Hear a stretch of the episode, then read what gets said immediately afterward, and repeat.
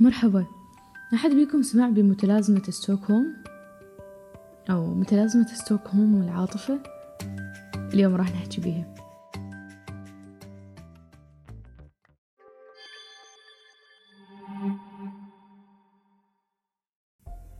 هاي المتلازمة هي فعل مؤذي أو كلام جارح يكون من قبل الآخرين علينا أو من قبلنا على الآخرين. لا، مو بس هيك، تتعاطف الضحية مع الجاني وتوصل مرحلة ممكن تدافع عليه وما تقبل أحد يتدخل وتكون راضية بهالظلم. راح نجي نعرف شلون وش وقت صارت متلازمة ستوكهولم. بسنة ألف وتسعمية وثلاثة وسبعين قامت مجموعة من اللصوص بالهجوم على بنك بالسويد بالتحديد. قائد هذه المجموعة اسمه جان اريك اولسون. قام اولسون باحتجاز أربع رهائن داخل البنك. صارت بينه وبين الشرطة مساومات. طلب من الشرطة سبعمية ألف دولار وسيارة، وطلب بإطلاق سراح صديقة من السجن. بعد هالمساومة بقى أولسون محتجز الرهائن لمدة ستة أيام داخل البنك. اللي صار بعدين حررت الشرطة الرهائن من إيد الخاطفين، وهيجي انتهت القصة. لا، ما انتهت، أكيد القصة جاية. اللي صار عجب العالم بذاك الوقت. المخطوفين رفضوا الأداء بشهادتهم ضد أولسون في المحكمة، ومو بس هيجي، لموا تبرعات لأولسون والموجودين بالسجن حتى يطلعوهم.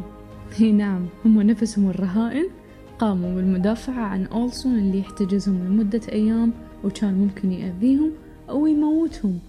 بعدها صار اتصال هاتفي بين أحد الرهائن ورئيس الوزراء السويدي. اللي صار بالمكالمة أنه أحد المخطوفين قال للرئيس الوزراء بأنه إحنا نثق ثقة تامة بأولسون. تعجب رئيس الوزراء من اللي سمعه. سمع الاتصال الطبيب النفسي نيلس بجروت الباحث في علم الجريمة بهاي الحادثة. بعد ما درسها سمى هاي المتلازمة بمتلازمة ستوكهولم.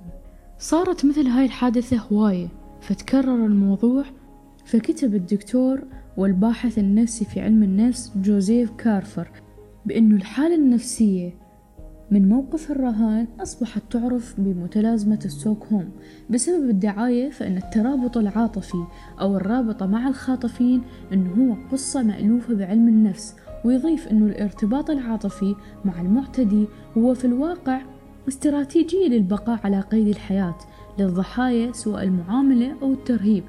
ويقصد الدكتور أنه هالشي مو جديد، وأنه بديهي لغرض البقاء، وأنه هذه المتلازمة مو موجودة بس عند الناس اللي تنخطف ويتعاطفون مع الخاطفين. لا، بدأت تصير المتلازمة بكل علاقات الاجتماعية، علاقة الزوج بالزوجة، علاقة الحبيبة بالحبيب، علاقة الشعب مع حكامهم. اتطور الموضوع وصارت الشعوب يصير بيها متلازمة ستوكهولم. وأكيد مرات تسمعون هو صح مأذيني ومتعبني بس أحبه، هو صح فاسد ومو خوش إنسان بس يلا منا وبينا ونحبه. تكرار الإساءة وتقبلها عند الإنسان تصبح عادة، فيصبح الشخص بكل سهولة ضحية. أكو دراسة نشرت في مجلة السايكولوجي توداي لطبيب اسمه ليون سيليتزر.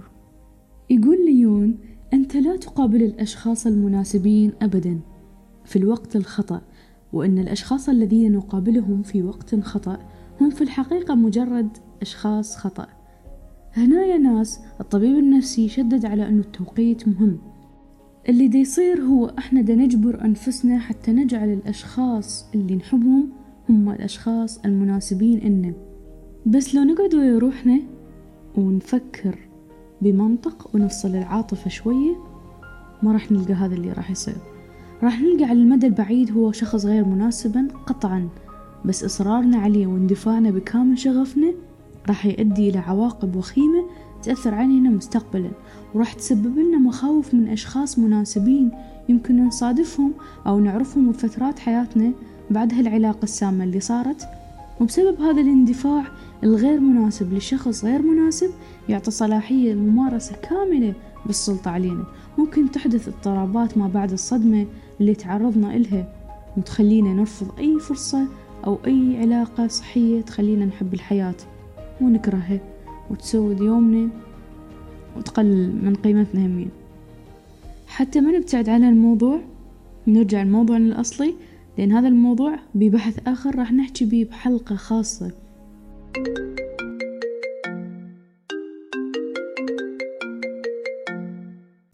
ها نور، شبيك خبصتيني بس تدقين؟ ايش صاير؟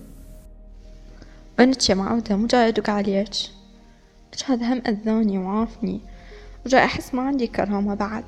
البارحة تعاركنا على مود فد شي سخيف وتعبت من نفسي كلش، ما ادري ايش اسوي هسه وجاي ابكي. يا معودة صدق تحكين؟ يومية هي يومية غلط عليك ويهينك. شنو الجديد من الموضوع دا؟ اقولك عوفيه عوفيه دا يأذيك. هي هاي هم معتبرتها علاقة وحب؟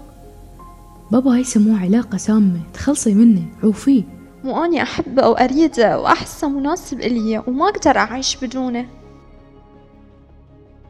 يا جماعة هاي متلازمة ستوكهولم اللي كنت أحكي عليها، بشحمها ولحمها. هذه المشاعر تعتبر بشكل عام غير منطقية ولا عقلانية، هي ظاهرة نفسية. وتعتبر هذه المتلازمة إلها علاقة بالصدمة. أحد الفرضيات تفسر وتقول إن هذا السلوك هو استجابة الفرد للصدمة وتحوله لضحية.